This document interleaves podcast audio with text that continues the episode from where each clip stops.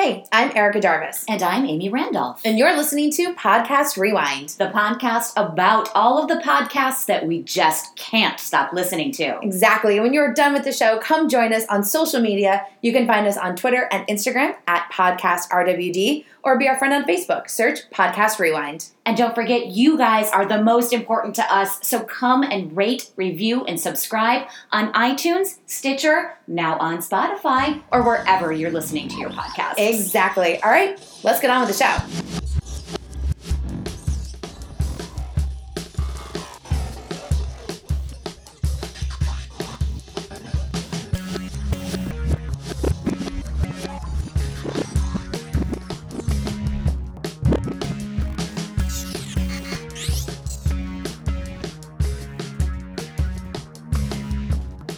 All right, here we are, episode 37 of Podcast Rewind. Welcome out there, everybody. I'm Amy Randolph, one of your co-hosts. You can find me online at I'm Amy Randolph. Sitting here in the podcast nook with me. Hey, everybody. This is the other half of Podcast Rewind. My name is Erica Jarvis. I might be playing Hurt Dog, but you guys can find me online at Erica Jarvis. It has been a long Monday, and I am... Struggle bus? Like, I don't know what you want to call it. I'm driving the struggle bus. Ugh. I actually don't even know. Maybe I'm not. Maybe I'm running behind the struggle bus. I think I missed my stop. Yeah. You ring that bell. I'd like to get off. Yeah, sure. Absolutely. Woo! But we are sitting here to podcast. It's a Monday night show, which means that we weren't ready on Sunday. Then Monday came like a wrecking ball. Oh, my God. Smacked us both. So we need this podcast right now. We need to, you know... Hopefully it's cathartic. Yeah. Look alive. I mean, you can't see us. Thank God. It's not great. Well, you know what we'd be doing with or without this podcast? I think we do. We'd be having cheers. A drink. Cheers. It's drink of the week. I'm having a Michigan beer. Mm. You know, I'm so jealous of basically all of my friends that grew up in or around Michigan because they're all there on vacation right now, according to Facebook. Yes. Thank God for Facebook. You wouldn't know to be so jealous of them. Evidently, the weather's nice. I guess July in Michigan is pleasant. You would know. Unlike July in Florida. But I bring up Michigan because I'm drinking a Michigan beer. This is Founders All Day IPA. Founders is from Grand Rapids, Michigan. Love it. I love the brewery. I've been there in person. I love the beer. And I, you know, like IPA is sort of like warm milk to me. It just soothes my soul. Puts me to sleep, for sure. Yeah, well, 100% like a warm milk. And you're drinking a session ale, so, like, that really does mean you can drink it all day long. Like, that's think why of, like, a Miller Lite as, like, a session beer. This is just a better version of that. This is a more alcoholic version of something that you can sip on all day long. Yeah. Yeah. Well, how is it, like, helping the brain? A couple of sips of beer in, do you feel a little bit more loose? I'm loosening. Yeah. I'm loosening. I still have a few screws in too tight, so... Well, I'm definitely jealous of your beer over there. I'm just drinking like a cheap red wine, Pinot Noir, and it's good for the heart. It's great for the heart. It's not doing the job, but I need a couple more sips. Well, and your glass is full. So I know, and I'm drinking out of a Drunkasode wine glass, too, that we got for Christmas. Thanks, Beth. Well, Amy, other than your beer that's putting you right... This is where we tell everybody what we're obsessed with this week. Yes. What is shaken for you? I binge-watched something. Thankfully, it was only 3 episodes so far. A television show on ABC called The Last Defense. What's that? So it's sort of like a documentary series about people who are on death row and sort of like reopening their case and questioning if they're innocent or not. You know, there's a lot of Innocence Project work kind of happening.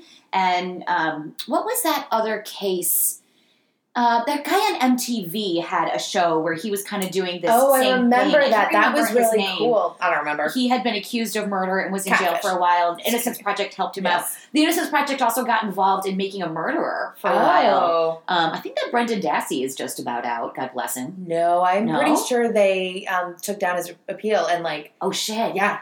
Oh, yeah. Oh, I know. Justice for Brendan Dassey. Oh, Brendan Dassey. But anyway, this show, The Last Defense on ABC, the first 3 episodes of what I've watched so far all covered one case, and now they're picking up with a second case for the next few episodes. But it's the case of Darlie Dunn, who in the early 90s was accused of murdering her 2 sons in their living room.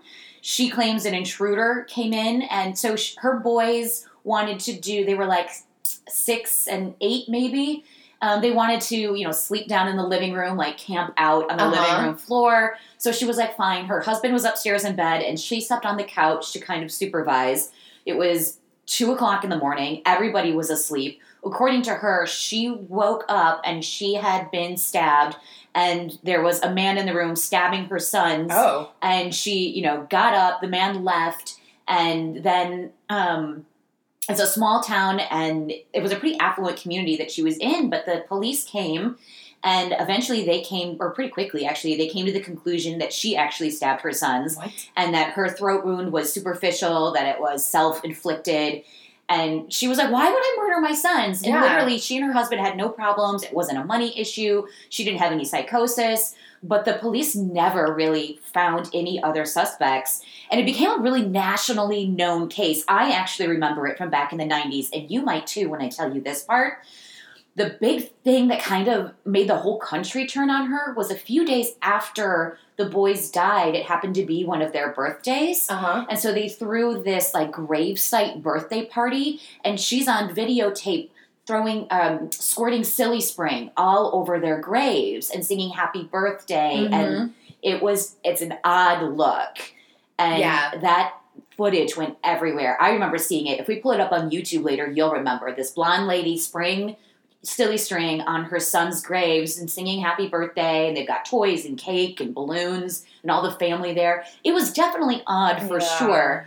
But, I'm convinced that she's fully innocent now, having watched the 3 episodes, you know, all of the evidence that wasn't taken into consideration. They think that she was probably chloroformed by the intruder, and that's because a lot of people were saying a mother would wake up when her babies are screaming because they're being stabbed. Well, they think maybe the intruder chloroformed her, and so by the time she did wake up, you know, he thought that he fatally slashed her neck. Anyway, super interesting. I don't want to go too long on it, but it was gripping and so sad. That's tragic. So sad. Yeah, and I mean, her husband is still, they unfortunately divorced a few years ago. It got to be too much. Yeah. But he still full believes in her innocence and will do whatever he can to help her.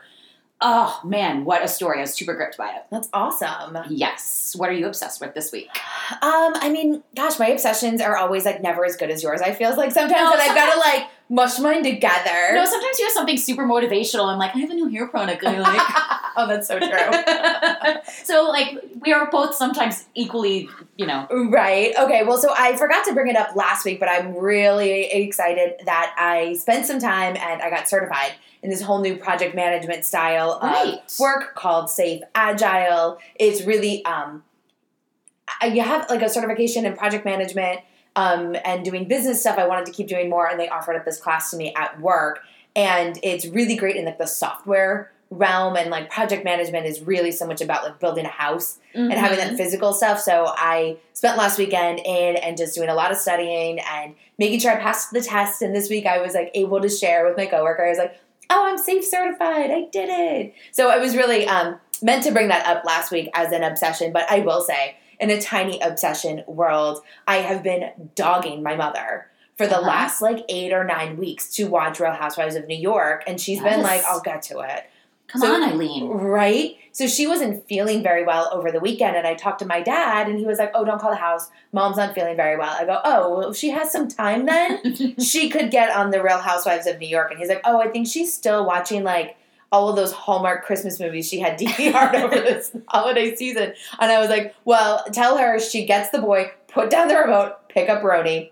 And she did. She emailed me today that she's just at the start of the Berserkshires, and she has thoughts. And I was like, girl, just wait till Tinsley cries over her frozen eggs, and then you may call me. But it feels good to be able to start talking about it with my mom again, because I've just been Team Bethany for so long, and I know she would side with me. Mm-hmm. So I need another Team Bethany person with me. Well, big news, by the way, in the Roni realm today, Luann not going to the reunion that is filming, going back to rehab. Oh, she said yes. She said yes. I'm going back to rehab. Yes.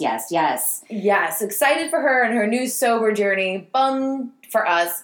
She would have been so great on the Roni reunion. Yeah, because now we don't get to hear her, like, talk about her arrest on the reunion. I know. Unfair. But you know what? She maybe... Oh, fuck. Is she just playing to get another one of those Sag Harbor House specials with Andy Cohen? Bitch knows what she's doing. Bitch, I see through you. She got demoted to friend of and has worked her way back. She's almost in the center. Almost in the center. But the apple holding. It's so good.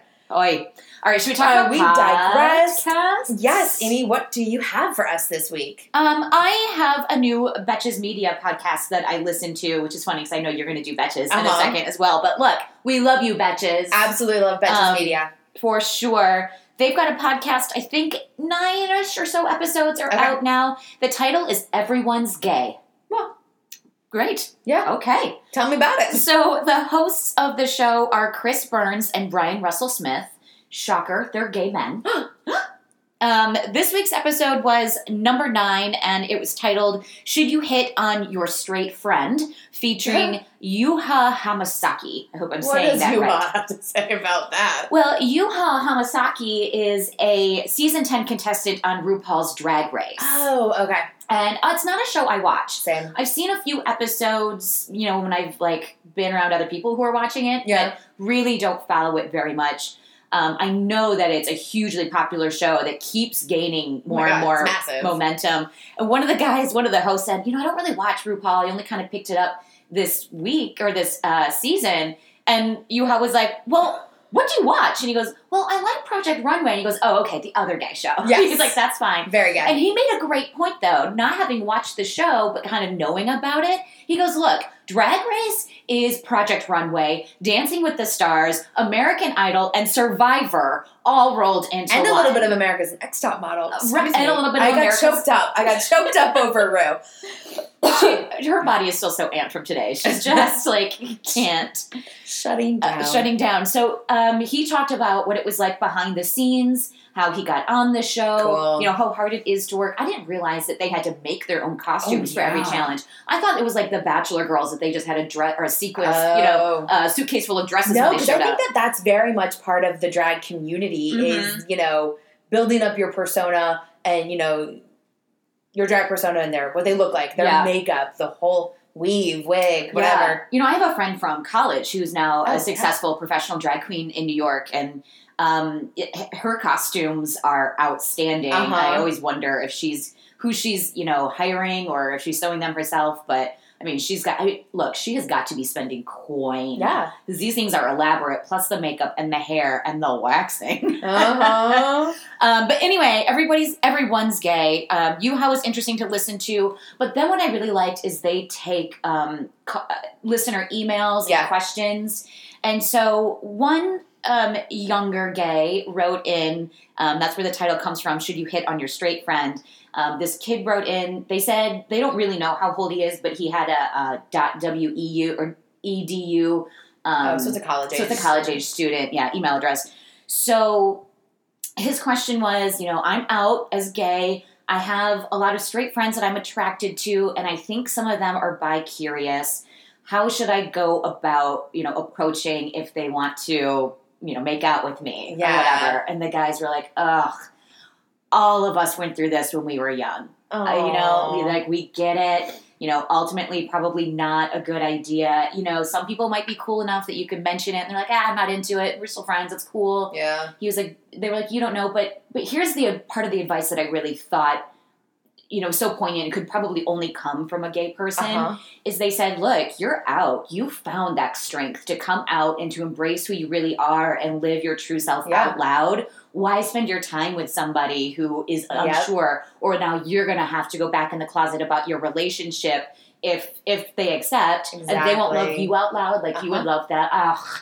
I was so taken by that. And then they kind of had a conversation about how happy they are that kind of the younger generation has this outlet of their podcast to get this type of advice from, because a lot of people still don't, you know, really have that comfort level or maybe the support system. Yeah. So I highly recommend, even as a straight person, I very much enjoyed listening to the show. Everyone's Gay. I got it on Google Podcasts, again, as part of Betches Media, so you could get it from their website. I'm sure Stitcher and iTunes are carrying it as well. Yeah, of course. I mean, I think that that's a great show to also tag on to the You're Making It Worse that I talked about last week, mm-hmm. with those three gay guys who just didn't fit the quintessential, like, queer eye concept that is out there in pop culture, and that being gay looks so many different ways, from drag queens to, you know, dad bods. Like, you don't have to be this twink kind of persona, and now the younger youth gets to see what it looks like on the full spectrum. Yep. So it's so great that Betches added that to their podcast world. Yes, and I think so too. This week they also launched a brand new podcast over at Betches Media called Comments by Celebs, which is the Instagram handle that is taking over. And I know you're so excited because you have loved that Insta handle. Oh, yeah, like from the beginning. Right, way before the podcast. I was standing that so hard. Yes. And now it has, so basically the premise is two friends, Emma and Julie, started up the Instagram where they would take an Instagram from a celebrity and cut out another celebrity's comments on it and mush it into one post and repost it. And basically you got to learn who's really funny, who's really close in Hollywood. And, like, it's so funny to see, like, so many guys rip on Kevin Hart. You know what I mean? And just, like, all of these great things and how funny Sarah and Aaron Foster are. If you don't know them, they're David Foster's daughters. But so they have just become so popular. They now have Comments by Celebs, like, Sports Edition. And then Comments by Celebs, Bravo Edition. Oh, I gotta be following that. Oh, it's I will be doing that after the show. So good. But so this week was their very first episode ever, called the kickoff episode of Our Dreams, and their guest host was Kelly Ripa. Good fucking Such a fucking great get. Because Kelly Ripa was one of the very first celebrities to follow them, and then has gotten all of her friends on board. Now, her friends including Andy Cohen, Anderson Cooper, that is a stunning husband, Mark Consuelos, and to the point where the girls were even saying, like, so we kind of freaked out a little bit this week, Kelly. You talked about us on the show. And she was like, oh, yeah, I do all of the time. And they were just like, that was so insane, because Armie Hammer was on Live with Kelly, and the first thing she said to him when he sat down was, do you follow Comments by Celebs? They tag you all the time. I had no idea. You were so funny. Wow. And he was like, what? No, I had no idea.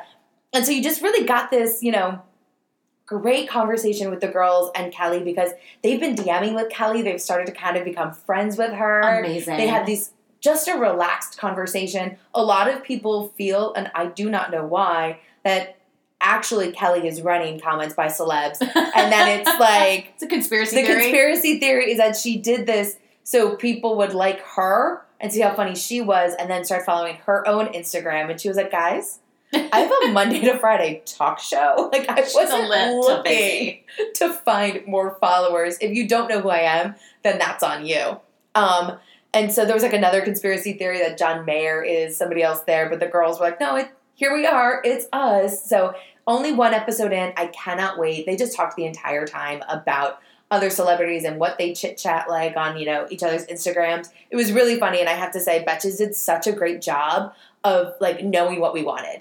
This is a really popular Instagram handle, and found a way to continue the conversation with those girls and really just add on to their media portfolio, I guess. Mm-hmm. So I have to say those Betches girls are smart as fuck. They're killing it. So, okay, episode 2, no matter what, is just going to be a little ho-hum, because they don't have Kelly Ripa again. I know, unless they get, like, Cardi B or something. Right. Yeah, I don't know. How are they going to keep going up? Probably the fact that, you know, being under Betches, they can get celebrities.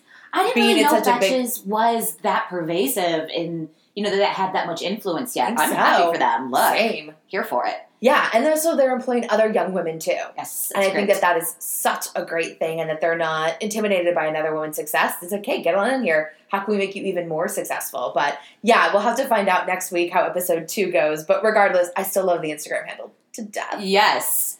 Alrighty, shall I go? Yes, please. I know I just talked about Juicy Scoop with Heather McDonald a couple weeks ago, or maybe it was last week. No, it was 2 ago. Podnesia. But, right? So it gets lost. It gets a little muddy after 30 episodes, people. Jumbled up in there. No, but I listened to another Juicy Scoop this week, and it really was worthy of being mentioned again on the show.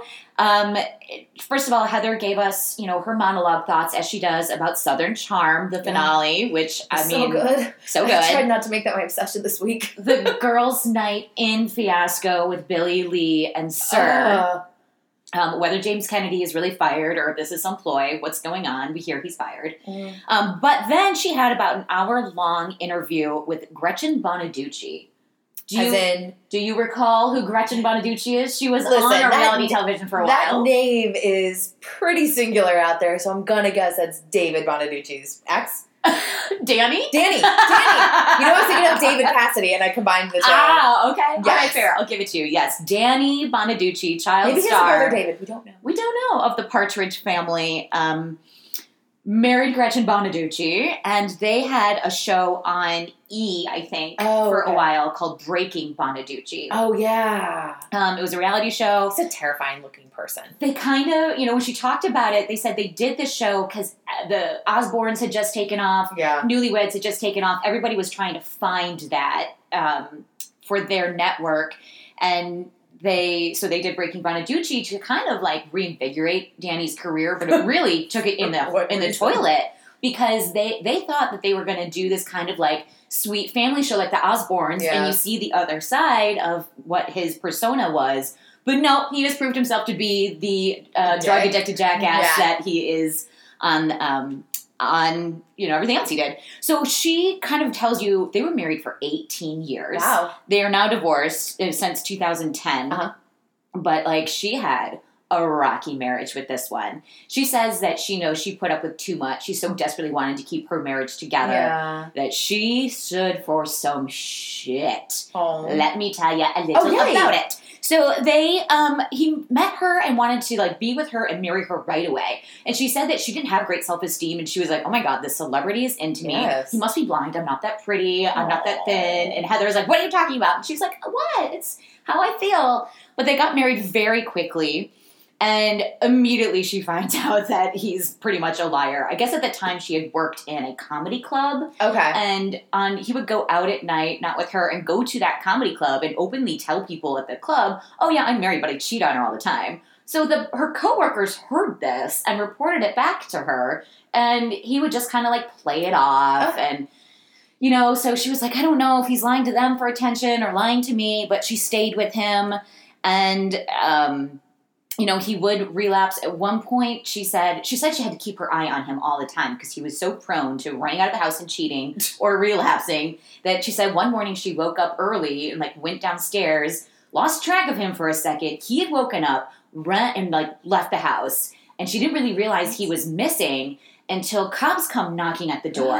And they said, ma'am, a man just raped a woman in the street, and they saw him go into your house. And she's like, oh, my God, come on in. Come get him. So they go into their bedroom, and Danny is naked in bed. He had been clothed when she saw him last and was trying to pretend to sleep. And they're like, that's the man. And they're dragging him out naked, and he's yelling like, no, it wasn't me. It wasn't me. It wasn't me. So evidently in the morning, he had gone out and basically tried to get a hooker. Because some woman got in his car. He was claiming he was giving this woman a ride to her. And she's like, no, none of this happened. But she stayed with him. And then I forgot. Sorry, I just have to stop you for a second. Like the way that you're like, sorry, what? Ma'am. And then you got to rape someone in the streets. He's in your house. I mean. She told the story. The backstory's a little bit more than it is. Well, the police don't know yet that this is Danny Bonaducci and that it's his house. Pull it together, Jarvis. It's like a monkey. Like an albino redheaded monkey, like running around the streets naked. You know how monkeys in the wild just like pick up a chick and like fuck her and then keep on going? Yes. You like went to get the newspaper. I was like, I gotta fuck, yeah. Stop. I'm sorry. I'm so punchy. Girl, drink your wine. Drink your juice, Shelby. Do you remember this show? I forgot about it until today. The show called The Other Half, that was a bunch of dude schnozzles, all like Mario Lopez, Danny Bonaducci. Yes. And they like sat and there was like their version of The View. It was so fucking horrible. If I wanted your opinion, I'd ask for it, Danny Bonaducci. Yeah. So he was definitely cheating with like women on the set at that show. And she was like, could you be less obvious at the Christmas party? Oh, no. Yeah, like, could you not be talking to her like over my head like I'm not noticing? What was it like that scene from... Love Actually? Yes. Okay. Well, yes, it is like that, except he continues like this relationship with this PA girl, and unbeknownst to her for a while, he had moved her down the street from them into like an apartment.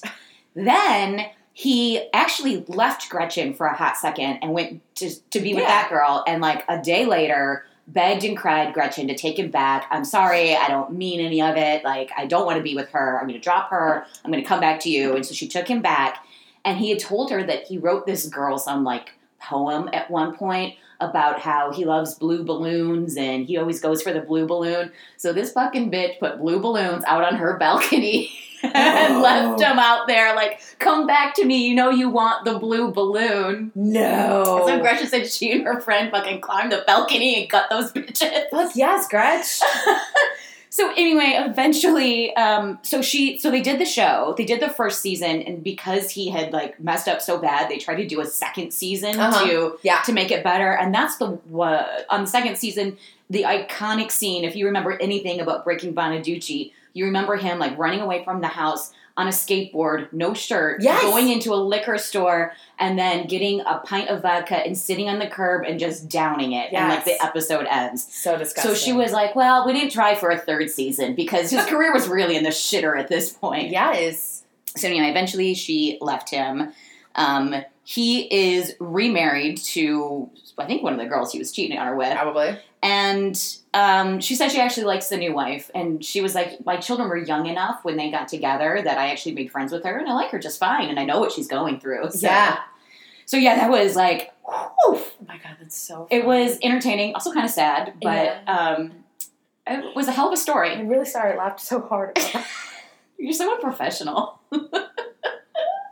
Anyway, that was episode 251 of Juicy Scoop. Amazing. Yes. Well, I am really excited to share with you that I found a brand new podcast this week that I think I'm going to start sprinkling in. Okay. It is called Red Lips, Orange Car. Oh. Is it Sexy Times podcast? It depends. Okay. All right. So it is hosted by Marty Silva. He is an executive editor at IGN, and I think that is like a gaming network. Yeah. And then Alana Pierce, she is like a vlogger, YouTube kind of star and does a lot of video games. Mm-hmm. Like big into like that world. This entire podcast is about Craigslist missed connections. Yes. And so they say in their very first episode that, like a teaser trailer, that they wanted to call it Missed Connections, but there's another podcast out there already called that. Oh, yeah. And I think it's like British people just reading like American Missed Connections on Craigslist. Making fun of us. And making fun of them. They're really making fun of us this week. Right. So if you don't know what a Missed Connection is, it is a part of Craigslist, which that was like an Angel Fire GeoCity website. Fuck the interface is horrible. But you can go to your town and there's this Missed Connection and it's like male for male, male for female, female for female. Very much in the classifieds. Exactly. And people will say something like, you were wearing a pink tank top in Publix. I was wearing, a gray shirt. I thought we locked eyes over, the raspberries. Let me know if you felt the same thing. Stuff like that. Uh-huh. That people kind of paint a picture of here's the scenario. And then there's a way to contact them. And generally people will say like, write back and tell me what funny joke you told me that made me laugh so I know it's really you. I don't know anybody that's done anything off of these or has been on it or anything like that. So they decided to name their podcast Red Lips Orange Car because that is like one of the funnier ones that they'd ever read. Okay. It was like, you had red lips, you were in an orange car. So oh my God, that's me. Right. So they have some, like a guest on sometimes with them, and like everybody just comes in with their favorite ones that they read that week, and they might say like, all right, let's pick Austin, or like, what city should we do this week? Okay. And then everybody kind of comes in, and they will share what the misconnection was, and then they just like destroy it. They have like the best time talking about it.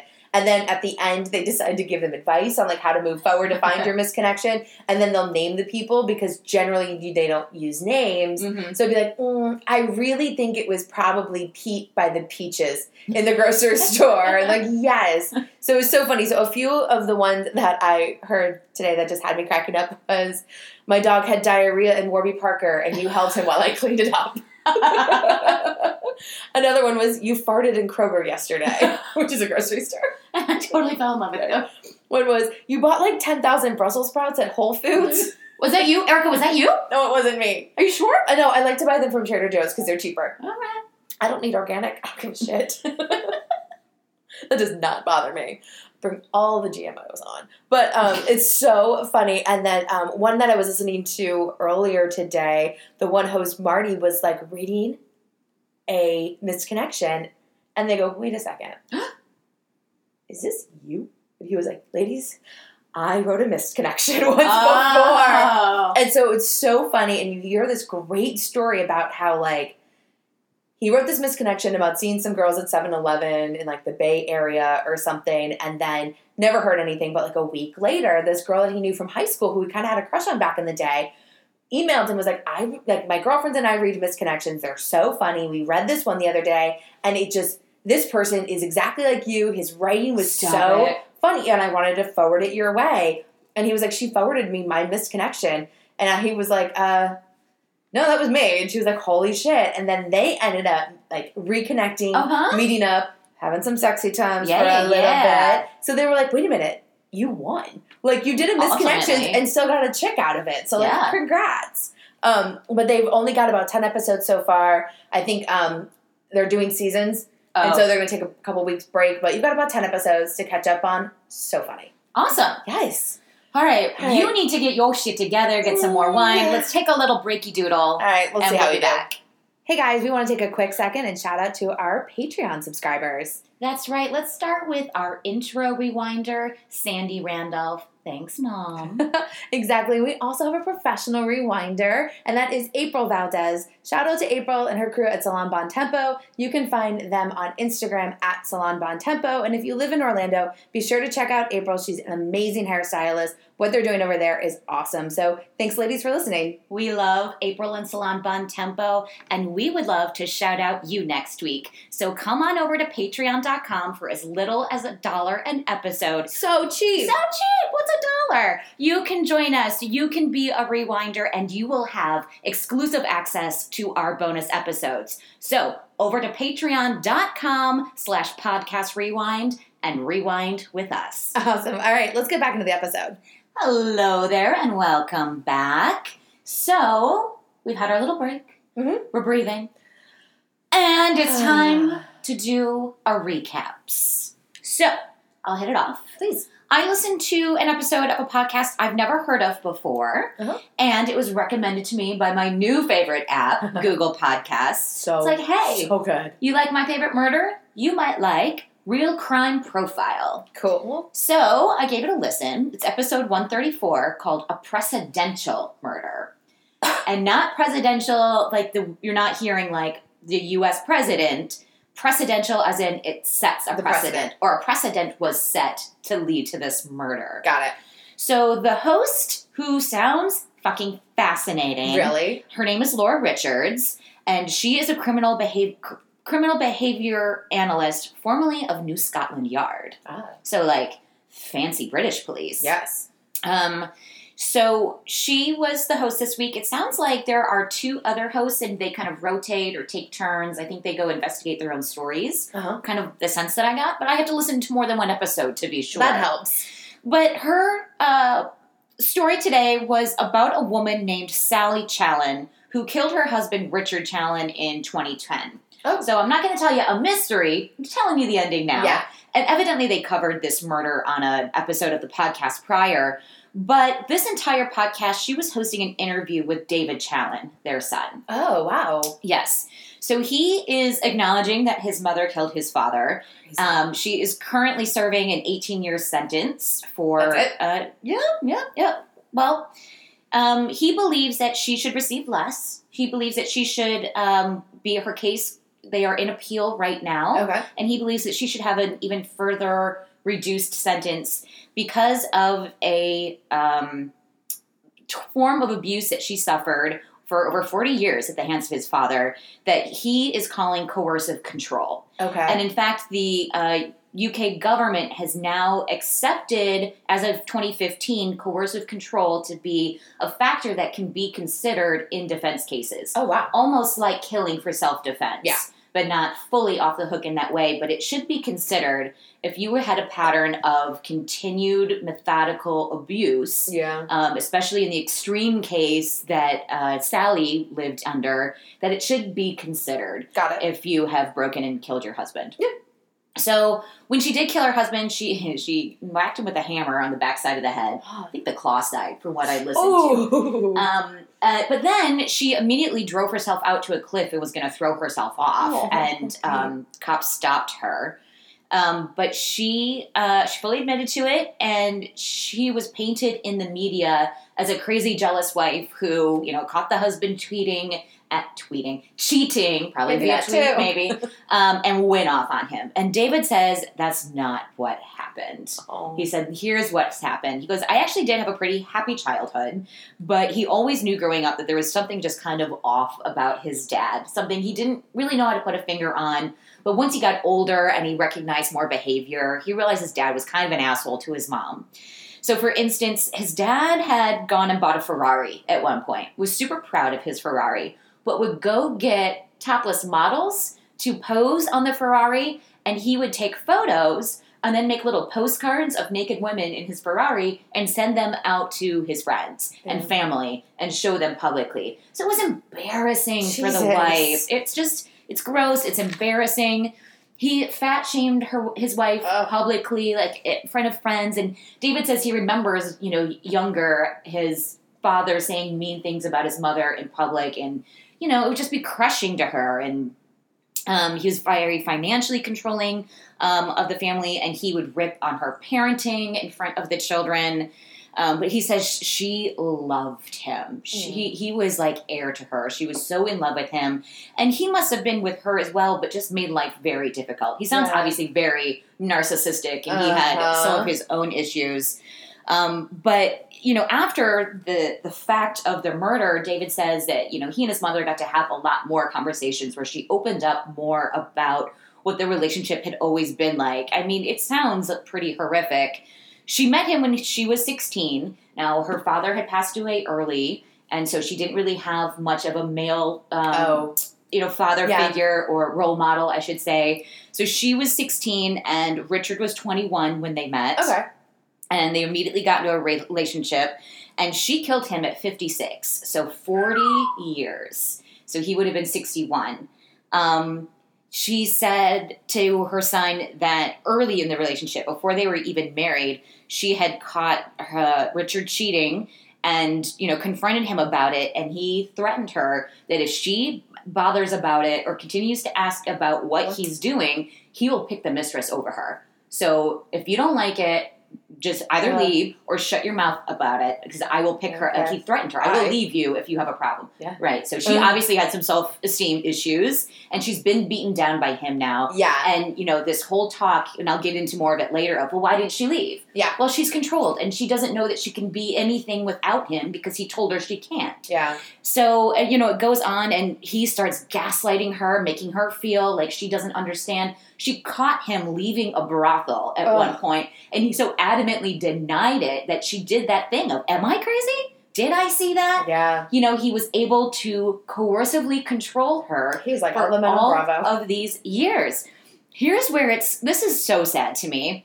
At one point, he actually does leave her, and she's trying to move on, but this is where he said that, she couldn't breathe without him.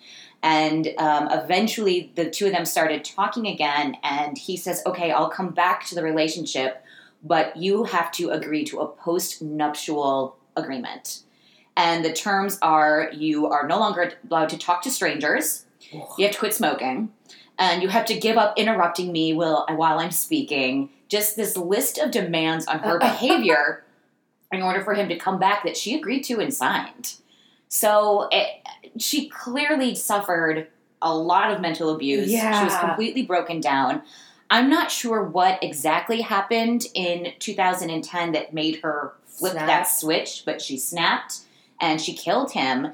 And, now I've said they've gone on to define this term, coercive control, and bring it into the court system, and it's David's kind of mission in life right now to see his mother's case retried with this as and extra defense for her, and the challenges that he's coming up on, you know, kind of getting support for that. Yeah. Because still in the news, when his mother's name comes up, a lot of guys are like, oh, that crazy one that, you know, hit her husband with the hammer. And he's heard, you know, jokes by men like, oh, don't tell your wife the toast is burnt. She'll get you with the backside of a hammer. And, you know, how he's coming up having a hard time getting other people, particularly other men, to be sympathetic to the coercive control defense strategy. And that he is, you know, very much leading the charge of challenging other men to take it more seriously. Yes. And to continue to get the fight out there about it. I remember you and I talked, and I think maybe on the podcast, but maybe it was just on our personal life, about how I kind of get the feeling that a lot of Europe is still maybe more a conservative gender role way. Yeah. Then, I mean, look, America has a long way to go. Yeah. You know, we're not there yet, but that, you know, Europe is even a little bit more conservative maybe and hanging on to the traditional gender roles a little bit more. So he may be facing more resistance for his plight. I think we're also seeing so many men behaving that way, especially, and I hate to say it, on Bravo. I mean, when Jax repeatedly cheated on Brittany, there was actual evidence, and he still denied. He still denied it. Or twisted facts. Twisted it around, and then would say things like, well, you're fat and you don't make me sandwiches when I want them. Mm-hmm. You know what I mean? Like that constant twist. You made me do it. Austin from Southern Charm the other day got busted having two chicks sleeping in his bed. And he's got a girlfriend. And the girlfriend busted him, and there was video of it. And you hear him just saying, like, you're crazy. Why are you so crazy? Because you're making her behave in a way that is not rational, because you're gaslighting her and treating her terribly. And there is this amazing epidemic of these men behaving that way. And I do think Bravo is playing a lot of it out on TV. Thankfully, I think most of the audience is pointing the finger at those people. But we're not watching the show. We're not watching it. We're not demanding that Bravo take them off, though. Right. Yeah, so this is kind of David Challen's kind of plight, is to get support behind this idea and even challenge people, not just men, but people in general, to kind of think about how they're treating their loved ones. And, you know, if you're being emotionally manipulative, like, if you don't do this, I'll cry, that's coercive control. Yeah, for sure. You know, women can do it just as well. So, I don't know.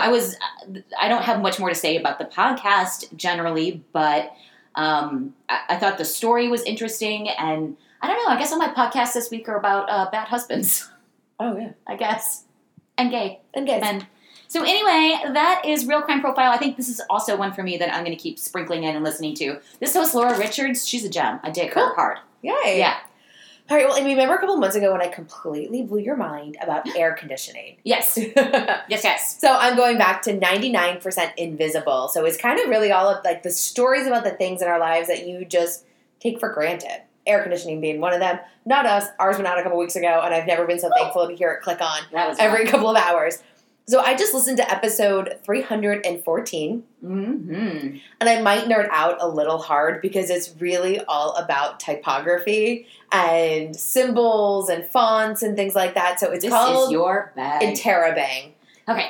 So here's a fun fact. Back in the day when people were writing, they didn't put spaces between the letters and their words. So sentences were just one long... Everything was a hashtag. Everything basically was a hashtag. To the point where, like, if you read from left to right and you write from left to right, well, to keep the words going, you would kind of do what's called an ox turn, and you go down to the next line, and you go from right to left, and you you write everything backwards. And then, like, so every other line is almost backwards. How do people read anything? They kind of had to guess. So in the 3rd century BC, a librarian, Aristophanes, suggested, what if we know how to draw dots? What if we put dots after words? Okay, maybe I knew this. Maybe. So they created 3 dots. One dot at the bottom of the line was to represent, like, a really long pause. A dot in the middle was to represent a short pause. And a dot at the top was the longest pause, like a full stop. So basically what he created was a period, a comma, and a colon. Okay.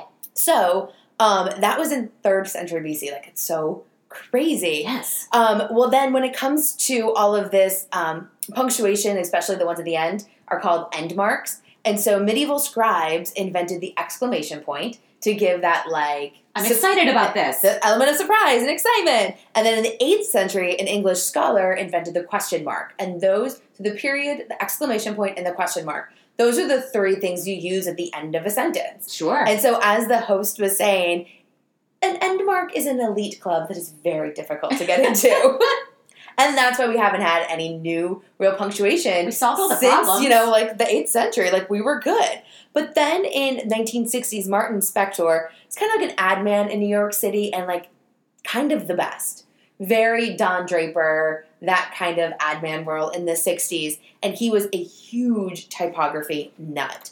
And in the spring of, like, 1962, it was the golden age, they say, of advertisement.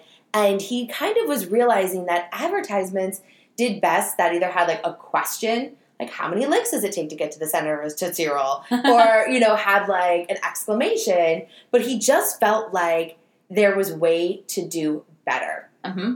And so he knew that oftentimes people to create, like, an excited question, like, can you hear me now? Mm-hmm. Would be to put a question mark and an exclamation point side by side, but he thought we could do better. And so then in March, April of 1962, he published an article in a magazine called Type Talks that he was the editor of, and he proposed the very first new endmark in over 300 years, the Interrobang.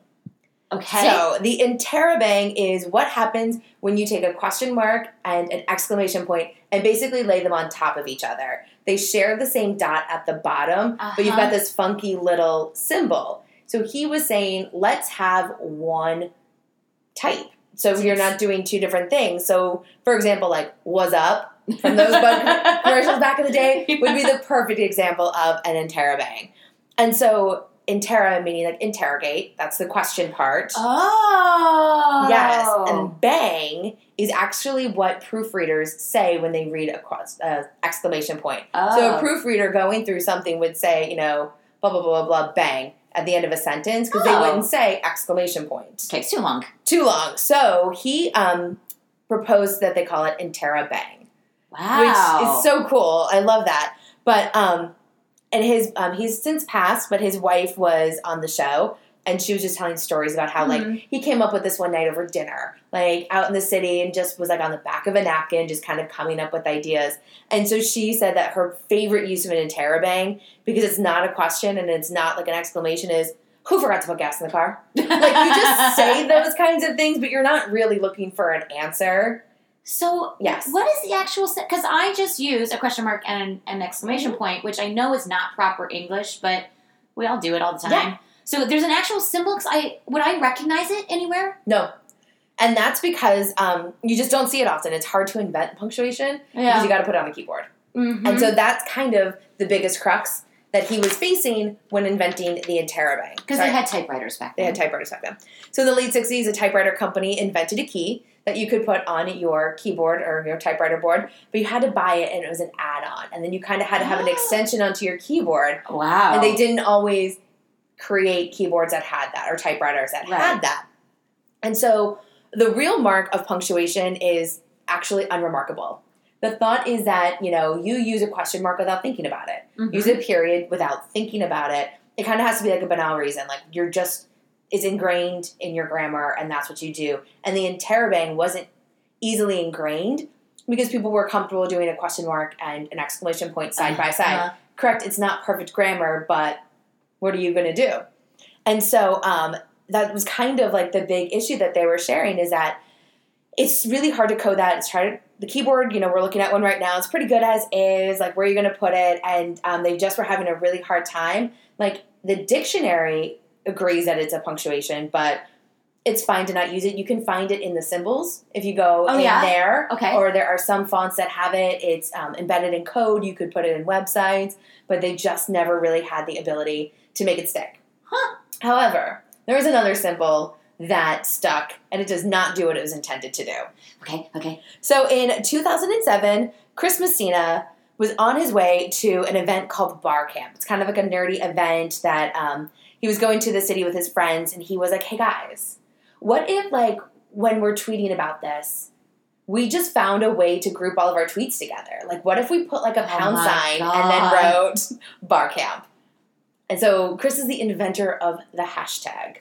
Does he have money off of that? I don't know. I hope he does, because mother would be fucking Scrooge McDuck swimming in a pool. Right. So the thing is, and when we say hashtag, we mean number sign, pound sign, whatever you want to call it, you know what it is. Mm-hmm. So it's actually a really, not important, but it's really... revolutionary. It's revolutionary. But the hashtag, pound sign, we'll say, yes, is really used in a lot of internet stuff. So yeah. I'm on a website called Slack. And so that pound sign is like actually their symbol for Slack. And it is how you delineate conversations as well as channels. So I can go into 5 different conversations or different channels and do like, you know, pound status update. And I'm all of a sudden in that group and in that channel talking with everybody. So like a distribution list. Like a distribution Outlook list. Outlook does that too. Yeah, exactly. And so it's just a way to group everything together. And so when he was suggesting to his friends, like, what if we do this symbol? They were like, dude, we use it everywhere else. Like, we don't want to do that. Like, no. And so he had a really hard time getting people on board with it. So when it did start, when he brought it to Twitter, and Twitter was like, no, we don't want that. Like, we really don't want to group everything together. Like, we're fine as it is. But he kept using it, and somebody on the internet called it a hashtag, because hash is the British word for what that symbol is, and tag as in categorizing everything together. Things. So that's the true definition of hashtag. Okay. So, but then he was like, you know, Twitter was really not buying the hashtag. But, you know, it was 2007, 2008, and there were huge fires going on in San Diego. And this one guy in San Diego was giving people Twitter updates, but people were having a really hard time finding his Twitter updates, because he would say, like, San Diego fire, and then, like, colon, here's all the information. And he was like, hey, buddy, do San Francisco fire, or San Diego fire, all one word, and put a pound sign in front of it. And immediately everybody was able to, like, start searching that out. But it didn't become a search option yet the way we do it today. Or they were able to start grouping things together. But if you look, you search for that thing. Exactly. Like, if I'm on the internet on any page, you can do Control F and find everything that follows like that. So people were really interested in this grouping because it was helping them learn about the fires going on around them. Right. So then they're talking to another guy called named Andy Lorick, and he was like, I was at Twitter at the time. We did not want this, but we had to make it happen because the users were telling us, hey, this pound hashtag is really important. And he was like, it took one line of code and 15 seconds of my day to make it happen, to the point where now you can click on a hashtag and get all of them. You can search by hashtags. You get the trending hashtags. He was like, it's ridiculous how quickly it took me to make that happen, but we didn't want that. That's not what we wanted for Twitter. And now it is...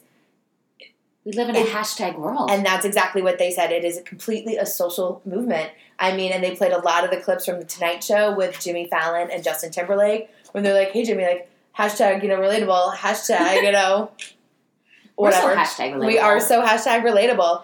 But, so that's where we are with that symbol, but it's not what it was intended for. Yeah, I mean, everyone knew that. Have you seen, like, dumb girl tweets, online that'll be like, I just found like a flip phone from the early 2000s and it's got a hashtag on it. So stupid. Like, Twitter wasn't even invented yet. Like, you're hurting me. You're hurting me. Well, in fact, they use that symbol, the pound sign or whatever, the number sign you want to call it, in chess. So when they're taking score, that means somebody did a checkmate. Mm-hmm. In proofreading, if you use a hashtag, it means add a space in this sentence. Mm-hmm. And on Swedish maps, it stands for lumberyard in the area. So people use this symbol for tons of different things. Also, you play tic-tac-toe with it. Exactly. That's what they were saying. And in fact, in ancient Rome, and this is how far back it goes to. Hashtag history. Hashtag history.